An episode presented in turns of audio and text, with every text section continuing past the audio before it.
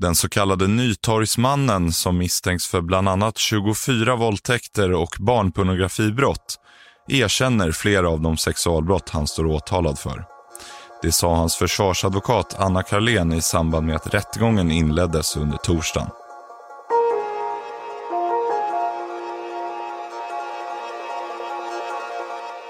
Han brukade träffa kvinnorna ute i Stockholms nöjesliv och bjuda med dem hem till sin lägenhet. Där hade han förberett sig. En liten nagelsax placerad inom räckhåll att användas när offren somnat för att klippa upp deras trosor.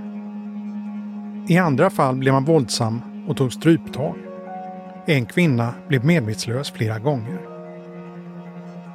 Med 24 offer har den så kallade Nytorgsmannen betecknats som den kanske värsta serievåldtäktsmannen i Sverige någonsin.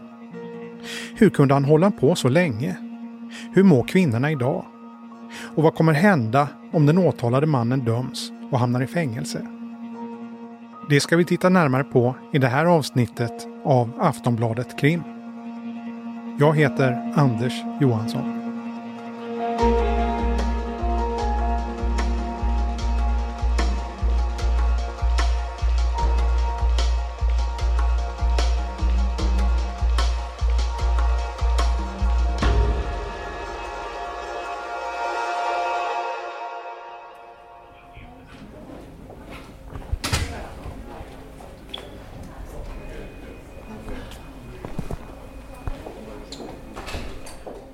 Det är den 26 augusti 2021 och vi befinner oss i Södertörns tingsrätt.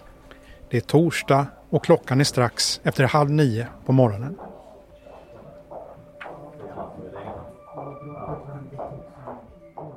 Dagens förhandlingar har inte börjat än, men det är redan en massa folk i foajén. Det är förhandlingen i säkerhetssal nummer ett som drar till sig besökarnas uppmärksamhet. Hej! Ehm, jag skulle en sidosal för Mythögsmannen förhandlingen. Vilken Ja, är det? sal 14, en trappa upp. Det mål som ska inledas där har avhandlats i medierna under nästan ett års tid.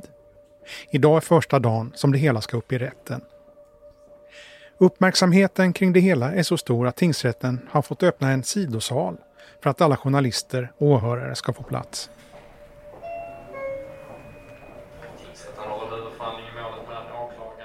Vid nio snåret ska förhandlingen börja. Det är lite krångel så vi som ska bli insläppta i sidosalen blir lite försenade.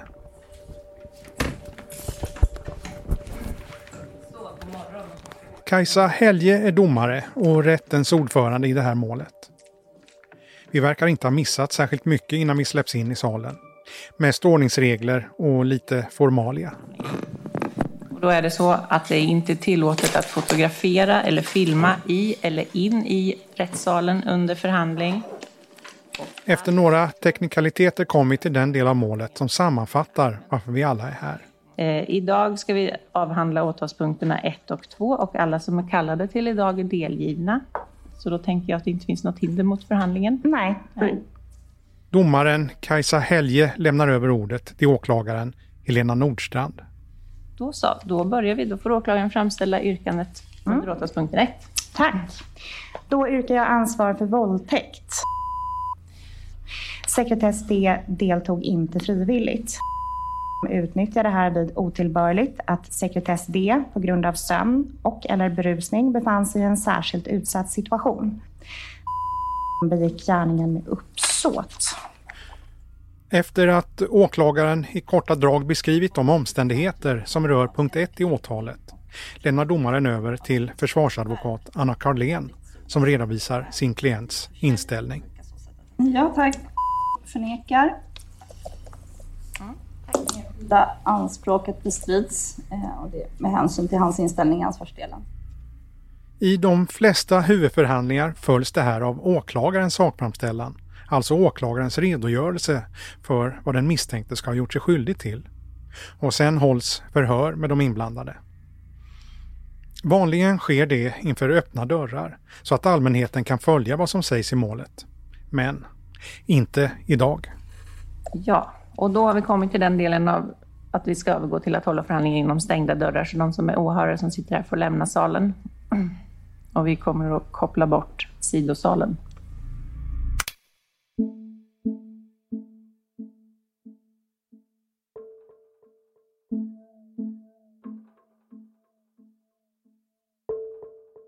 Att dörrarna stängs säger någonting om hur känsligt det här målet är.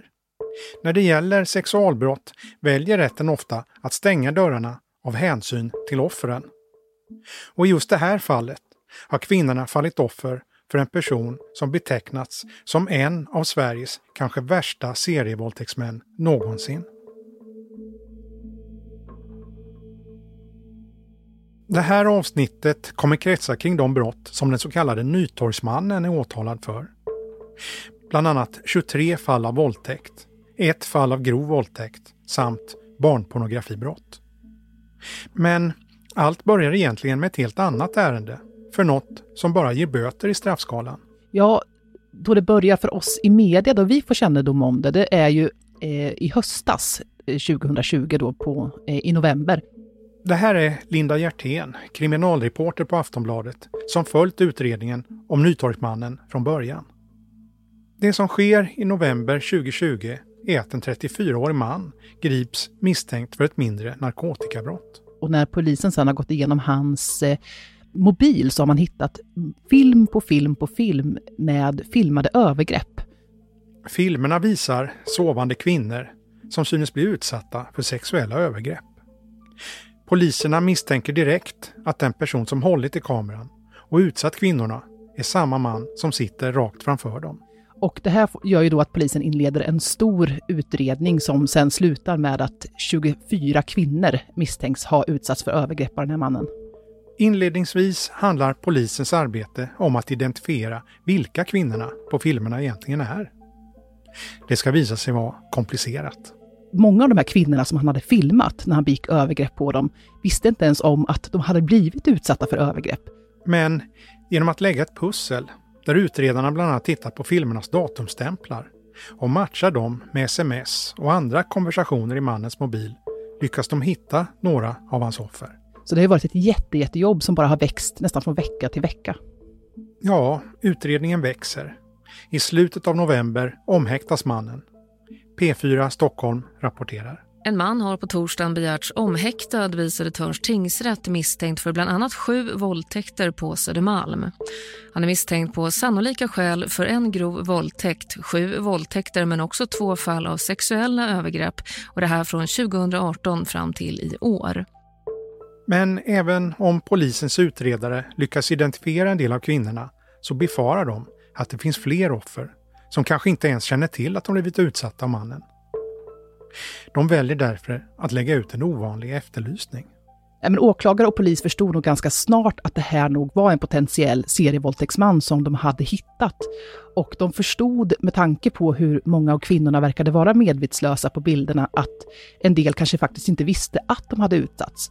Så därför så valde man att gå ut med en bild från hans lägenhet, en liten 22 kvadratare på Nytorget, för att se om kvinnor kunde känna igen att ja, den där lägenheten har jag varit i. Jag har varit hemma hos honom och ja, någonting kändes konstigt efteråt. Då har de kvinnorna då hört av sig till polisen och så har man kunnat se, spela upp filmer och visa, är det här du? Ja, det är det. Eh, så att det var därför man gick ut med den efterlysningen. Ett halvår efter att utredningen inleddes börjar omfattningen i ärendet att klarna. P4 Stockholm igen. Utredningen växer nu kring den så kallade Nytorgsmannen som misstänks för att ha våldtagit flera kvinnor. 26 brottsoffer ingår nu i utredningen, rapporterar Aftonbladet. Mannen, som är häktad sedan november, misstänks ha våldtagit kvinnorna medan de sovit eller varit drogade och han ska även ha filmat övergreppen som ska ha begåtts i hans hem på Södermalm i Stockholm. I takt med att utredningen växer blir bilden av den 34-årige mannen allt klarare han, han beskrivs som en väldigt social person som har rört sig jättemycket ute i Stockholms uteliv. Eh, han har haft mycket vänner, varit omtyckt av väldigt många, eh, som en glad och, och, trevlig kille. Så han är ju lite av en, av en Dr Jekyll och Mr Hyde ifall han nu är skyldig till allt det här. Något som ofta återkommer är berättelser om fester och efterfester i mannens lägenhet på Nytorget. Så att mycket, många av de här övergreppen har skett eh, när folk kanske har somnat i klungor liksom, eh, efter, en, efter en ganska blöt festkväll. Och att han då har passat på. I andra fall så är det kvinnor som han har dejtat eller haft ett förhållande med, där han har gått enormt över gränsen och eh, i vissa fall även strypt kvinnor så att de nästan svimmar. Så det, det, det, är en blandning av hur han har träffat dem, men väldigt mycket ute i krogsvängen. I takt med att utredningen växer stärks också bevisningen mot mannen. Det handlar först och främst om alla filmer på hans mobil. Men även andra saker som talar för att 34-åringen är skyldig, enligt åklagaren. Ja, dels på hans egen telefon så har han gjort en del anteckningar som han själv i förhör inte riktigt har kunnat förklara, men där skriver han om att sovknulla, alltså att eh, ligga med personer som eh, eh, är medvetslösa. Och han pratar också om att alltid ha en liten sax med sig. Hemma hos honom hittade man sen flera nagelsaxar och det här är viktigt just för att i flera av filmerna så har man sett eh, hur han då använder en nagelsax för att klippa upp offrens eh, byxor och underbyxor innan han sen förgriper sig på dem. Som mest utreds mannen för sexualbrott mot 28 kvinnor. Ett antal offer som gör att han misstänks vara en av Sveriges värsta serievåldtäktsmän någonsin. Alltså, Sverige har ju, vi har ju haft, eller varit plågade av ett antal serievåldtäktsmän och det är ju alltid svårt att gradera vad som är värst. Jag menar Hagamannen nära mördade en kvinna eller två. Eh, Niklas Eliasson i Örebro var ju också extremt brutal i sitt eh, tillvägagångssätt. Den här mannen sticker ju verkligen ut i, sin, i den enorma kvantiteten, att han verkligen har kunnat göra det här under så pass många år mot så många kvinnor. Att mannen gång på gång misstänks förgripa sig på kvinnor när de sover gör också att vissa experter tror att han kan lida av ett speciellt syndrom. När det, en del experter tror ju att den här mannen kan lida av någonting som kallas för Sleeping Beauty Syndrome. Det är en slags parafili, precis som många andra para, sexuella parafilier, där man faktiskt då går igång på själva medvetslösheten. Det kan handla om att man kanske känner sig otillräcklig sexuellt eh, och att när kvinnan sover eller är medvetslös så kan hon inte döma dig och din insats. Eh, det kan också vara själva, själva medvetslösheten som man går igång på, den fullständiga makten och kontrollen. Det här är ju inte en diagnos du får, utan det här är ju i så fall en, en, en viss slags sexuell störning man kan ha. Men mycket tyder ju på att den här mannen har ju tänt på själva sovandet, men också på våld i vissa av de andra grova våldtäkterna.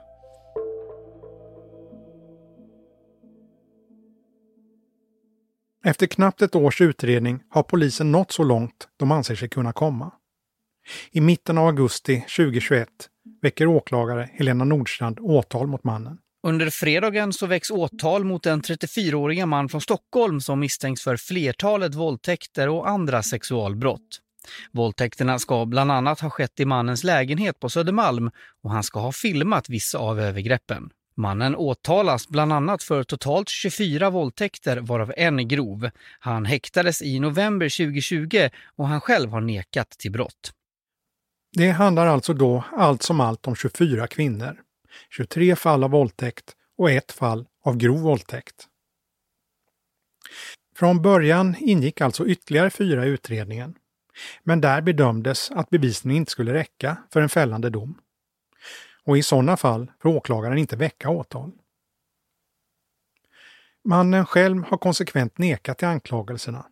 Men under förhören har han börjat medge en del av händelseförloppen. Bevisningen i målet bygger på flera olika delar. Dels finns det ju en styrka i antalet, att så många kvinnor säger samma sak och har varit med om samma sak. Det blir ju i sig ett slags bevis, eh, en del av bevisningen. Och sen är det ju allt filmmaterial som finns och alla chattar och eh, det är ju det som liksom gör att det här blir ett starkt åtal för åklagarens räkning.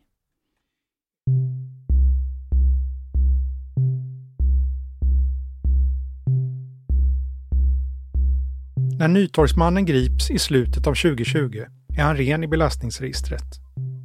Men två år tidigare, 2018, hade han börjat lämna de första spåren hos rättsväsendet. En kvinna som han hade träffat anmälde honom och hade blivit så rädd för honom att hon ansökte om ett kontaktförbud. Något som åklagaren sa nej till hösten 2018. Motiveringen var att samtliga brottsmisstankar som då fanns hade lagts ner han hade heller inte lagförts för brott mot närstående. Och inte heller i övrigt förelåg några omständigheter som motiverade ett kontaktförbud, skrev åklagaren i beslutet. Och därmed fanns det ingen laglig grund för ett kontaktförbud.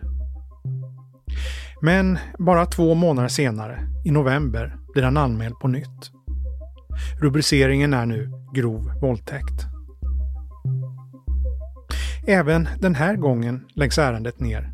Men två år senare skulle det komma upp till ytan igen. Det står väldigt litet Ja, där som- nere och på en post. Ja, gick det bra? Ja, då, det gick jättebra. Här är vårt konferensrum. Det är så tjusigt. Det här är Paula Hultgren.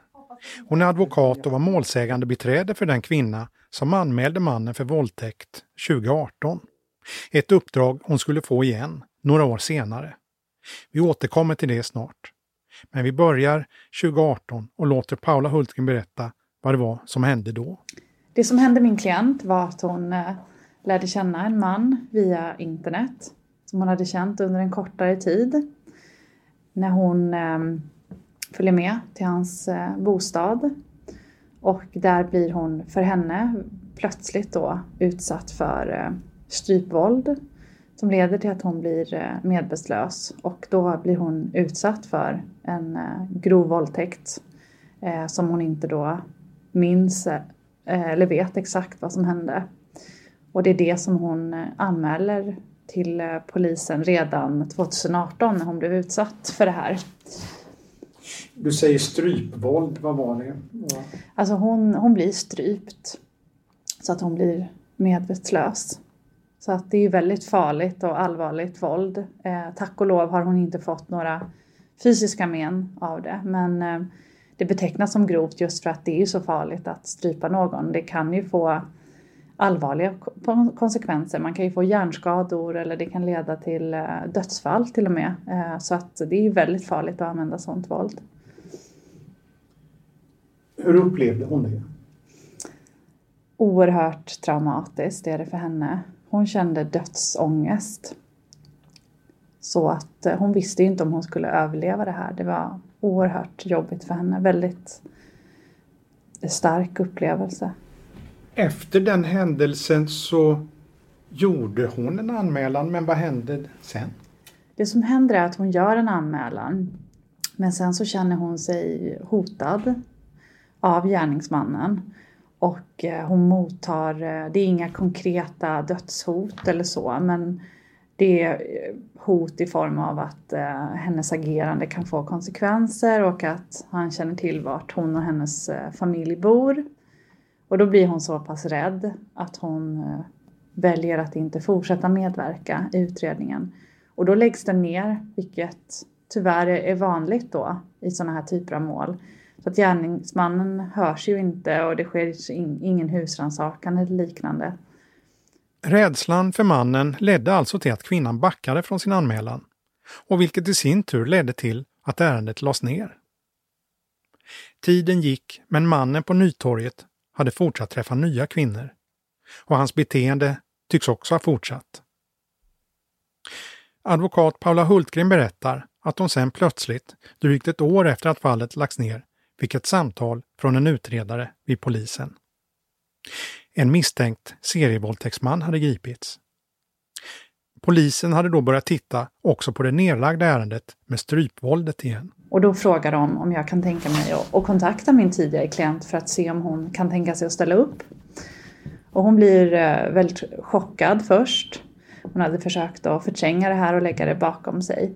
Men eh, då efter att ha haft flera samtal med mig och blivit försäkrad då att han kommer vara frihetsberövad under en väldigt lång tid och att han har fulla restriktioner, inte kan skada eller kontakta henne. Då vågade hon och känna sig trygg med att hon kunde medverka och då ville hon eh, hjälpa till i den här utredningen och se till att det skipas rättvisa för henne och även alla andra kvinnorna. Hur har hennes liv blivit påverkat av det som hände? Hon har påverkats väldigt mycket. Hon har varit sjukskriven under lång tid, är fortfarande heltidssjukskriven. Hon eh, har svåra psykiska besvär, har eh, fått diagnosen eh, PTSD, posttraumatiskt stressyndrom. Så att hon går ju regelbundet till både läkare och psykolog. Och hon kommer att få genomgå en intensiv traumabehandling när så att säga hela traumat är över. För att, att delta i rättsprocessen är också en del av traumat.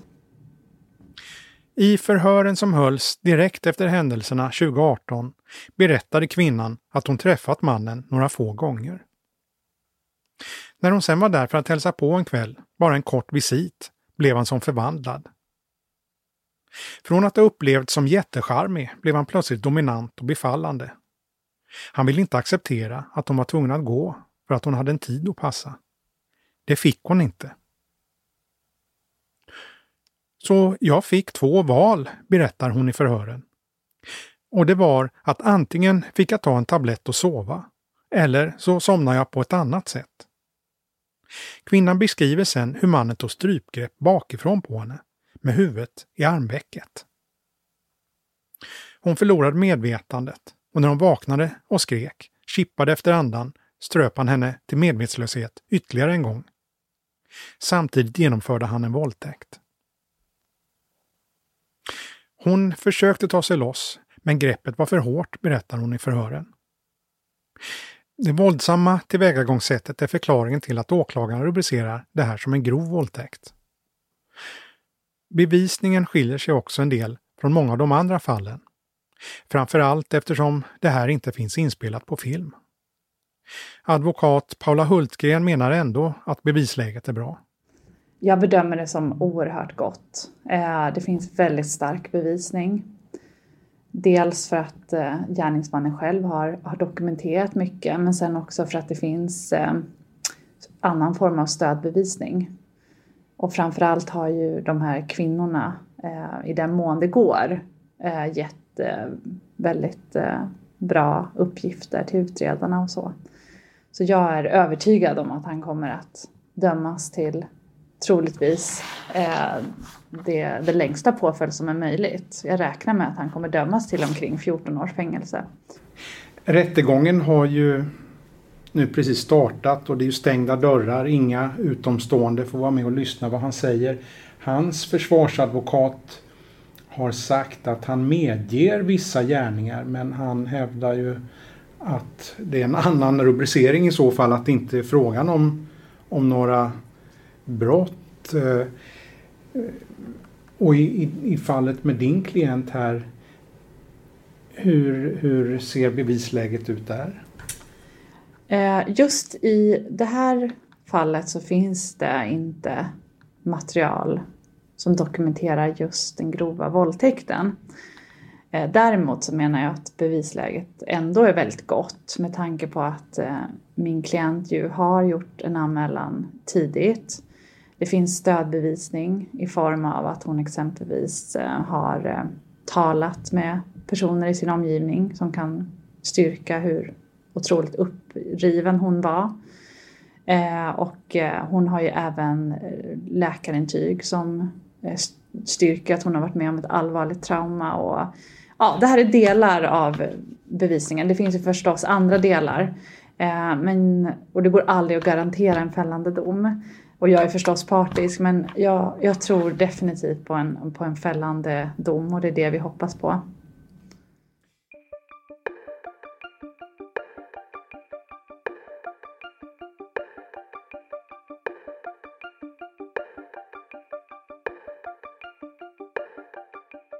När det här avsnittet spelas in har rättegången mot Nytorgsmannen bara hunnit inledas.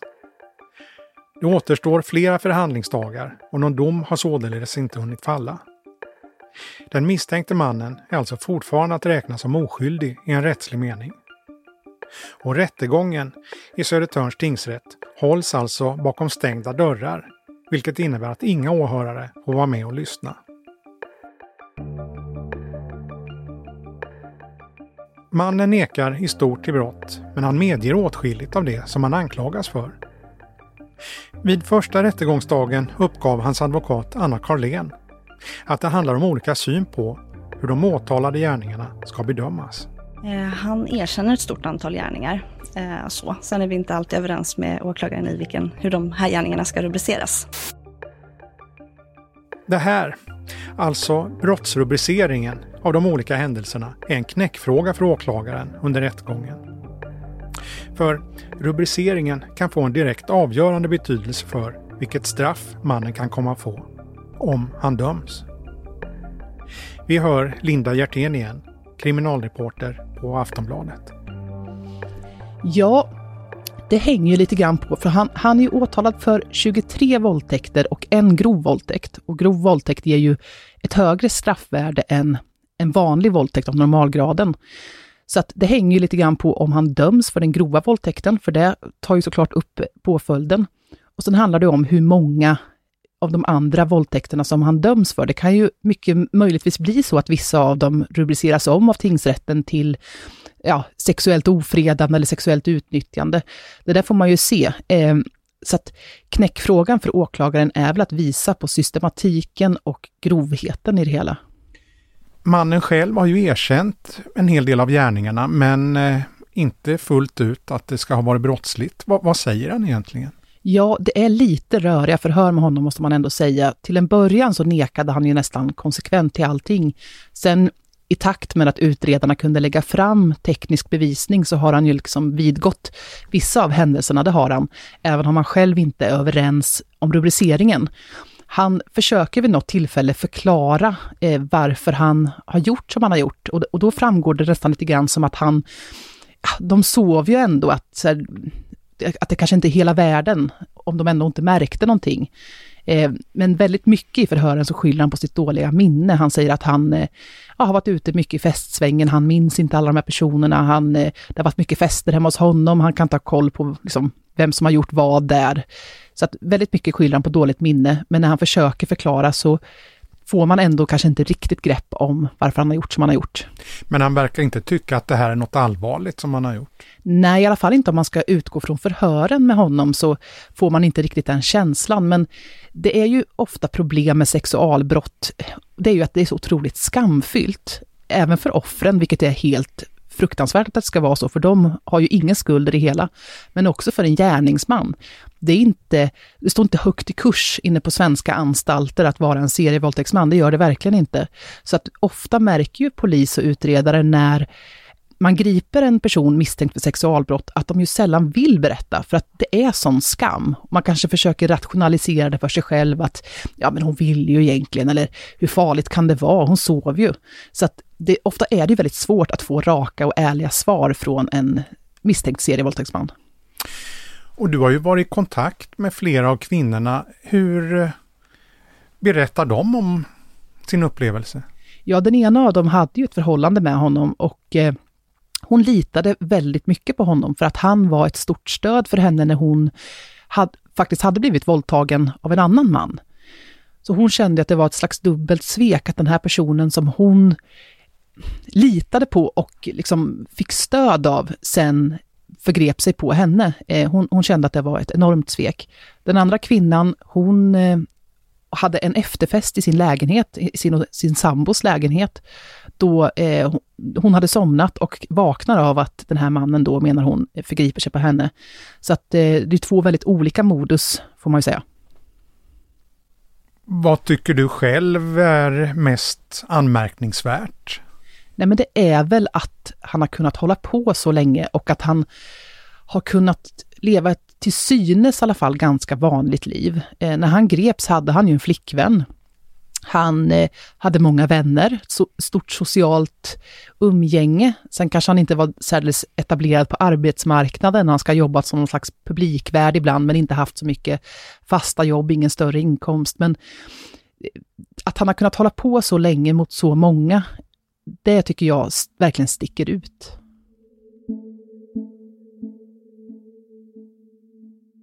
Det förtjänas att påpeka igen att den åtalade mannen inte är dömd när det här avsnittet spelas in. Om man kommer att fällas för våldtäkt eller ej är alltså oklart, även om bevisningen beskrivs som övertygande. Men blir det så att han fälls kommer han med all sannolikhet på fängelse eftersom en rättspsykiatrisk undersökning kommer fram till att han inte är sjuk i en juridisk bemärkelse. Undersökningsläkaren rekommenderar i sitt intyg att mannen har kontakt med såväl psykiater som psykolog. Det kan också vara lämpligt med den typ av påverkansprogram vid sexualbrott som kriminalvården tillhandahåller, skriver läkaren. Ska vi se. Nu ser jag er också. Ja, hej! Psykologen Johanna Lett är programansvarig för kriminalvårdens sexualbrottsprogram. Vi frågar henne om vad som är känt om serievåldtäktsmän. Personer som begår upprepade övergrepp över tid. Och vad som kan sägas om dem. Ja, det, det, är ju naturligtvis en väldigt stor fråga. Men eh, om vi ska lyfta fram en faktor som jag tror är viktig i det, så är det ju att vi människor överlag tenderar att upprepa beteenden som vi får ut någonting önskat av. Så att eh, ofta är det ju så att när vi väljer att upprepa ett beteende så handlar det om att det finns kortsiktiga konsekvenser som vi vill åt igen. De här principerna gäller naturligtvis även för brottsbeteenden. Och då kan man ju tänka på något vis att det finns någonting man upplever upplevt vid brottet som man vill uppleva, uppleva igen och att det då inte heller finns tillräckligt med skyddande faktorer som kanske skulle kunna eh, förhindra att man faktiskt begick nya brott. Betyder det här att eh, de aldrig slutar förrän de åker fast? Ja, när ett brottsbeteende debuterar och varför det slutar, det är ju naturligtvis en väldigt komplex fråga. Eh, men efter att ha jobbat med den här gruppen i många år så är mitt intryck att det finns några olika faktorer som kan spela in. Dels så är min erfarenhet att många personer som begår sexualbrott gör det i perioder av livet när det kanske finns en ökad belastning. Man kanske har en sårbarhet för att begå sexualbrott, men när livet är välfungerande och stabilt, då behöver inte den här sårbarheten kanske komma till uttryck i Eh, ett eh, sexualbrottsbeteende. Så det kan vara en sak som förklarar varför man begår sexualbrott i en livsperiod men kanske inte i en annan. Eh, sen kan det naturligtvis också vara så att det under olika perioder i livet skiljer sig vilka tillfällen man har att begå brott. Om det finns möjlighet till att begå brott. Men med det sagt så är också min bild av att det finns personer som på ett mer aktivt sätt själva söker upp möjligheterna att begå brott, där det så att säga är mindre beroende av de här andra faktorerna som jag pratat om och man själv i större utsträckning ser till att skapa brottstillfällen eh, för sig själv. I vilken utsträckning går det att så att säga bota en serievåldtäktsman? Ja, vi brukar inte prata just i begreppet bota, utan vi brukar prata om att minska risken för brottsligt beteende. Eh, och då handlar det om att man riktar insatser, man riktar behandling mot det som man vet är riskfaktorer för att begå nya brott. Och för den här gruppen så kan det både handla om psykologisk behandling, ofta med KBT-metoder. Det kan också handla om medicinsk behandling, att man får läkemedel för att till exempel minska lusten då ofta. Så inom kriminalvården så har vi ett psykologiskt behandlingsprogram som är inriktat just mot de här riskfaktorerna. Och eh, i det här programmet så får man också hjälp att identifiera vilka risksituationer man själv har när risken är förhöjd för brott. Att förebygga dem men att också kunna hitta bättre strategier att hantera dem på utan att begå brott om man väl hamnar i dem. Mm. När du träffar dömda våldtäktsmän, hur, hur pratar de själva om sina brott? Ja, det finns ju naturligtvis en variation i det. Men eh, samtidigt så, så, så, finns det någonting som jag tycker är väldigt utmärkande för personer som är dömda för just sexualbrott. Och det är att de i väldigt stor utsträckning förnekar sina brott i någon grad. Eh, det är inte så konstigt om man tänker att sexualbrott det är ju ibland det mest avvikande man, man kan göra i vårt samhälle. Och det ska ju väcka känslor, det ska ju väcka skam om man har begått ett sexualbrott. För vi vill inte att man ska begå sexualbrott. Jag tror att det är de där mekanismerna vi ser mycket, att man skäms över sitt beteende. Och man kan ofta det kan ofta vara så att livet står ganska mycket på sin spets. Man kan vara väldigt rädd att förlora viktiga relationer, att förlora arbete. Och det finns så att säga många motiv till att att eh, försöka förneka eller kanske eh, formulera om det här som har hänt så att det blir mindre allvarligt som någon form av skyddsmekanism för sig själv. Rent konkret, vad, vad händer på fängelset med en person som kommer med en våldtäktsdom? Mm. Eh, om man döms för våldtäkt, så, och om man är man, vilket ju de flesta som döms för våldtäkt är, men inte alla, så placeras man på någon av de fem anstalter som är specialiserade för sexualbrott som vi har inom kriminalvården i Sverige. Och det första som händer är att man gör en bedömning av vilken säkerhetsklass som den här personen ska befinna sig på för att kunna genomföra sitt straff på ett säkert sätt. Och sen så placeras man då på en verksamhet som är specialiserad just på den här typen av brottslighet och som till exempel då har eh, vårt behandlingsprogram för att motverka återfall. Men vad händer med den som kanske vägrar att vara med i något program eller prata med en psykolog? Mm. Men kriminalvården vi arbetar ju för att få klienter och särskilt de med högre risk för återfall i behandling naturligtvis. Men självklart så, så, så ligger det ju också hos individen eh, naturligtvis. Eh, och det som har hänt är att det nyligen har kommit en förändring i lagstiftningen som handlar om villkorlig frigivning. Att i Sverige så har man ju möjlighet att komma ut från ett fängelsestraff efter två tredjedelar av det straff som man har dömts till. Och det här har eh, blivit tydligare kopplat till vad man faktiskt har gjort under sin tid i fängelset. Så som det ser ut nu så finns det en tydligare koppling då mellan att man har deltagit i de riskreducerande insatser som man har bedömts eh, ska delta i och att man får möjlighet att komma ut på den här villkorliga frigivningen. Så det finns ju så att säga eh, en annan typ av konsekvenser eh, nu än vad det fanns för, eh, för ett par år sedan. I vilken utsträckning hjälper då den behandling som ges i fängelset? Kriminalvårdens expert Johanna Lett uppger att det inte finns några bra svenska forskningsstudier att hänvisa till. Internationella data pekar på att behandling kan minska återfallen. Men helt klart är att de som dömts för sexualbrott i Sverige mycket sällan döms för liknande brott igen. Återfallen tycks alltså vara få. Vi hör Johanna Lett igen. Vi gör uppföljningar av de tre första åren i frihet. Hur många kommer tillbaks efter en fängelsestraff eller efter att man börjar ett straff i frivården, för så kan man ju också dömas, eh, dömda för ett nytt brott. Och av de som är dömda för sexualbrott så är det 2% som kommer tillbaks till kriminalvården dömda för ett nytt sexualbrott under den här treårsuppföljningen. Återfall på bara 2 det låter som en ganska en siffra som ni är nöjda med? Ja, eh, naturligtvis så finns det ett mörkertal på den här typen av brottslighet, så det får man ha med sig. Men det är den grupp inom kriminalvården som kommer tillbaks i lägst utsträckning dömda för samma typ av brott under den här uppföljningstiden som vi har.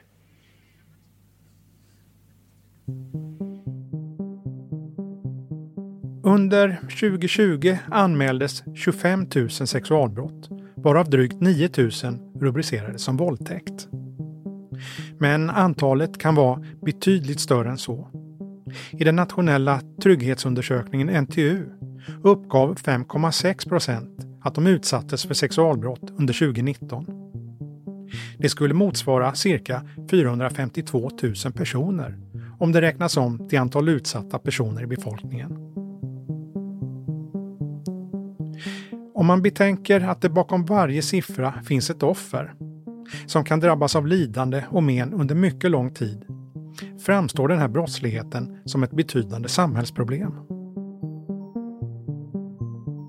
Finns det då någon möjlighet att förebygga den här typen av brott? Johanna Lett anser att det gör det och hon kommer därför de närmaste åren jobba med att utveckla metoder för att förhindra återfall i sexualbrott. Och eftersom att det bara är 2% av de sexualbrottsdömda som återkommer till kriminalvården de första tre åren i samhället efter ett fängelsestraff så betyder ju det att många av liksom framtidens sexualbrottsdömda finns på andra ställen i samhället och kanske inte inom kriminalvården idag. Och det här är en, en, en uppgift som är viktig att vi jobbar på bred front med. Eh, det finns ju någon form av svårighet i det här med att alltså, sexualbrottslighet, det är ju väldigt tabu, det väcker väldigt mycket känslor. Det ska det göra. Vi ska inte tycka att det är acceptabelt att begå sexualbrott. Men det gör ju också att personer med ökad risk som kanske själva eh, är oroliga för att begå sexualbrott kan tycka att det är svårt att faktiskt söka hjälp eftersom att den här brottsligheten väcker så mycket känslor.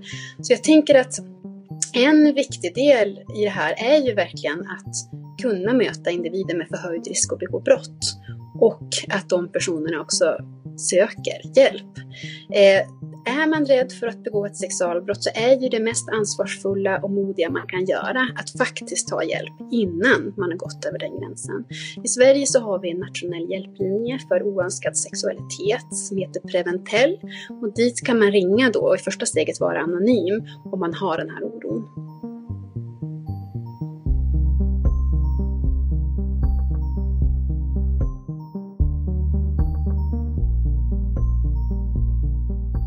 När den här podden spelas in är det som sagt långt kvar av rättegången.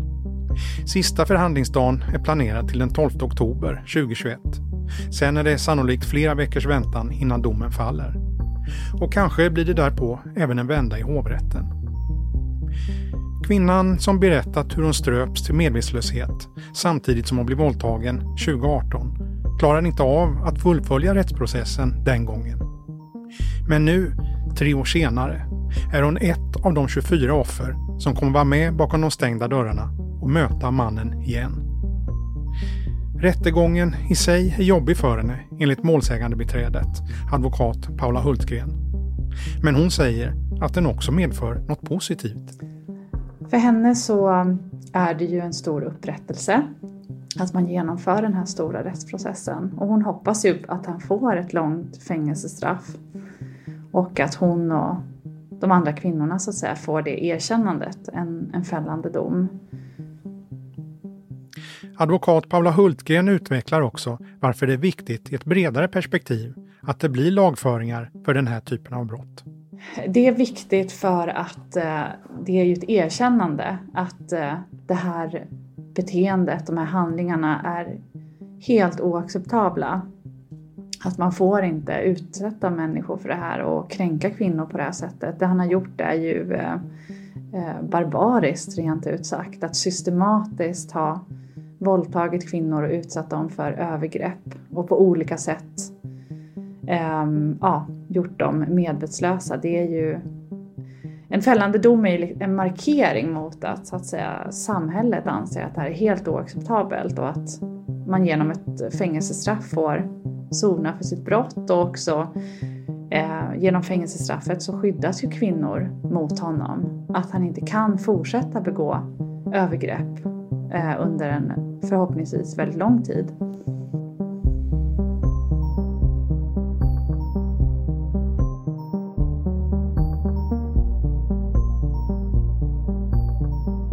Du har lyssnat på ett avsnitt av podden Aftonbladet Krim. Klippen kommer från Sveriges Radio. Jag heter Anders Johansson. Producent var Marcus Ulfsand.